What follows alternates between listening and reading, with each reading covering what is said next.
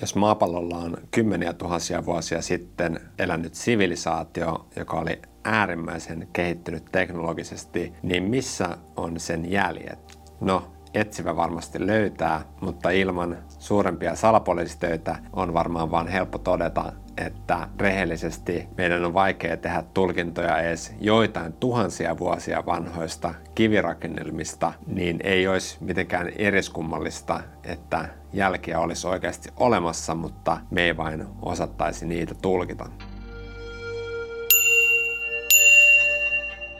Tervetuloa tajuntaa laajentavalle matkalle kohti neljättä tiheyttämää Anttia. Tämä on video 20.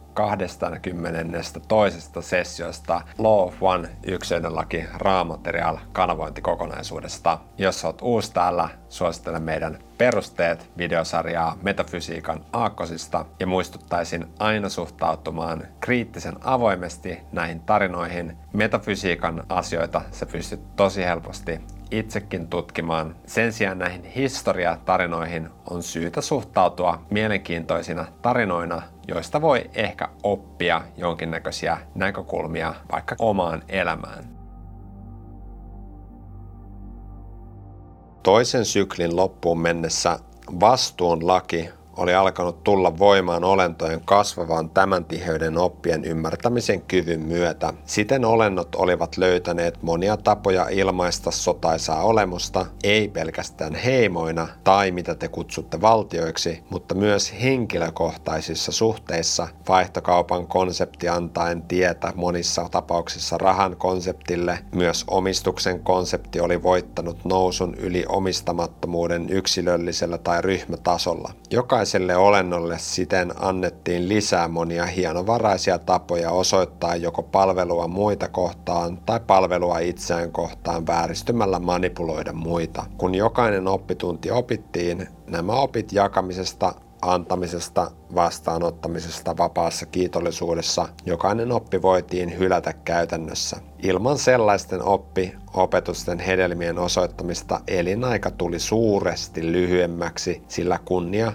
velvollisuuden tapoja ei hyväksytty. Aiemmissa sessioissa me on opittu, että tämä kolmannen tiheyden sykli on jakautunut kolmeen noin 25 000 vuoden sykliin, joista jokaisen lopussa on ollut oma sadonkorjuunsa. Muutama sessio sitten myös kuultiin, että Ra väittää optimaalisen kolmannen tiheyden elinjään odotteen olevan noin 900 vuotta optimaalisen henkisen evoluution mahdollistamiseksi. No aiemmin myös kuultiin, että tämä 900 vuotta oli ensimmäisen syklin aikana jo näiden sotaisten energioiden takia tippunut noin 700 vuoteen. Ja nyt me kuullaan, että tämän toisen 25 000 vuoden syklin aikana tämä elinikä tippui sieltä 700 sinne noin 50-100 vuoteen. Ra toteaa, että tämä elinjään lyhentyminen on signaali siitä, että nämä olennot ei pysty vastaanottamaan enää enempää kokemusta suurella intensiteetillä. Eli toisin sanoen nämä olennot ei vaan kestä enempää tätä intensiivistä kokemusta, näitä intensiivisiä sotaisia energioita, mitä tämä maan päällä on. Siten elinikä siis lyhenee, kun on tarpeen poistaa olento kokemuksen intensiteetistä, joka aiheutuu, kun rakkaus ja viisaus hylätään. Ra toteaa, että poikkeuksiakin toki on, sillä toisen syklin aikaan ihmiset kykenivät vielä elämään eristyksissä toisistaan, ja näin kävi yhden porukan kanssa Etelä-Amerikassa, jossa elinikä säilyi raan mukaan siinä noin 900 vuodessa tämän toisen syklin aikana. Ja tästä porukasta tosiaan sadon korjattiin 150 olentoa tämän toisen syklin lopussa. Tämä on tosiaan se porukka, johon aiemmassa sessiossa jo viitattiin Elder Raceina, eli vanhana rotuna silloin kun nämä tämän toisen syklin jälkeisessä sadonkorjussa sadonkorjattiin, niin konfederaatio väitetysti vieraili heidän luonaan ja kysyi, että kiinnostaisiko heitä jäädä auttamaan tätä meidän planetaarista tietoisuutta. Valoolento ilmestyi kantaen sitä, mitä voisi kutsua valon kilveksi. Se puhui kaiken luomakunnan ykseydestä ja äärettömyydestä ja niistä asioista, jotka odottavat sadonkorjuu kelpoisia. Se kuvaili kultaisilla sanoilla kauneuksia rakkaudessa elämisestä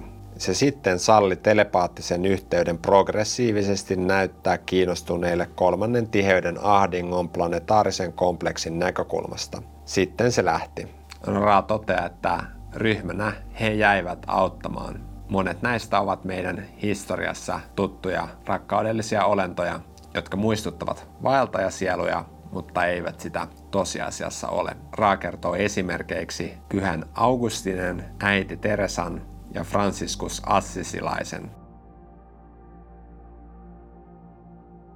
Noin samaan aikaan, kun me ensimmäistä kertaa ilmestyimme Egyptin taivaalle ja jatkoimme siitä, toiset konfederaation olennot ilmestyivät atlantislaisille, jotka olivat saavuttaneet filosofisen ymmärryksen tason, voisimmeko väärinkäyttää tätä sanaa, joka oli harmoniassa viestinnän kanssa kannustaa ja inspiroida ykseyden mysteerin opiskelua. Kuitenkin pyyntöjä tehtiin parantumiselle ja muille ymmärryksille informaatiota annettiin kristalleista ja pyramidien rakentamisesta sekä myös temppeleistä, kuten te kutsuisitte niitä, jotka liittyivät kouluttamiseen. Aiemmissa sessioissa me on jo kuultu Atlantiksesta, sen ahneudesta, itsekyydestä ja isoista sodista ja lopullista tuhosta, niin nyt saadaan semmoista näkökulmaa, jonka jälkeen voidaan todeta, että asiat ei yleensä ole ihan niin mustavalkoisia kuin miltä ne voisi pintapuolisesti näyttää. No tässä sessiossa tosiaan Raa kertoo, että ennen tätä nopeaa teknologista kehitystään Atlantis oli ykseyden ja mysteerin tutkimisen suhteen filosofisesti kehittynyt sivilisaatio. Ja tämä sivilisaatio tosiaan sitten kutsui apua, johon konfederaatio vastasi. Ja pyyntö oli saada apua muiden auttamisen ymmärtämiseksi. Ja keino oli pääasiassa sama kuin mitä tässä raamateriaaleissa tiedetään, eli samantyyppistä kanavointia. Mutta myös kuten Ra Egyptissä, niin Ra toteaa, että nämä kyseiset konfederaation jäsenet suhteellisessa naiviudessaan vierailivat myös fyysisesti paikan päällä. Ja Raan mukaan tämä vaatii tarpeeksi voimakkaan kutsumisen, johon hän toteaa tällaisen matemaattisen kaavan, eli tämän kutsuvien ihmisten ryhmän koko toiseen potenssiin pitää olla suurempi kuin oppimaan ja etsimään haluttomien määrä. No verratessaan egyptiläisiin atlantislaisia raakuvailee Atlantiksen kulttuurin ollen hienostuneempi ja vähemmän ristiriitainen ja barbaarinen ajattelun tavoissaan. Siten esimerkiksi Atlantiksen temppelit olivat oppimisen temppeleitä, eikä raansanoin elämästä erillisiä parantajia jalustalle nostavia egon jatkeita, kuten Egyptissä. No, Raa toteaa, että ongelmat Atlantiksessa alkoivat siinä vaiheessa, kun nämä papit, jotka siellä temppeleissä opiskelivat esimerkiksi parantumista ja parantamista, alkoivat käyttää tätä kristallivoimaa johonkin muuhun kuin parantamiseen. Eli kun nämä kyseiset henkilöt, jotka olivat aiemmin keskittyneet tutkimaan mysteeriä, ajautuvat osaksi hallinnollista rakennelmaa, eli oletettavasti jonkinnäköiseen yhteiskunnalliseen toimintaan. Atlantiksen kohtalostahan me kuultiin jo aiemmin nopea teknologinen kehitys, kaksi valtavaa sotaa ja totaalinen tuho. ehkä näistä tarinoista, vaikka nämä olisi kaikki täyttä huijausta, niin voidaan löytää jotain näkökulmia meidän omaan elämään, meidän omaan yhteiskuntaan ja meidän toimintaan siinä. Aika näyttää, onko nämä historialliset tarinat totta ja ennen kaikkea olemmeko me ihmiset täällä kolmannessa tiheydessä kehittyneet tarpeeksi, jotta me vältettäisiin tämä sama kohtalo kuin esimerkiksi atlantislaisilla tai Maldekissa tai Marsissa. Tässä kaikki tällä kertaa. Kerro mitä pidit. Kiitos kaikille kommentoijille. Ne tuo paljon energiaa ja iloa näiden juttujen tekemiseen. Teidän takiahan mä tätä teen ensi kertaan. Moi!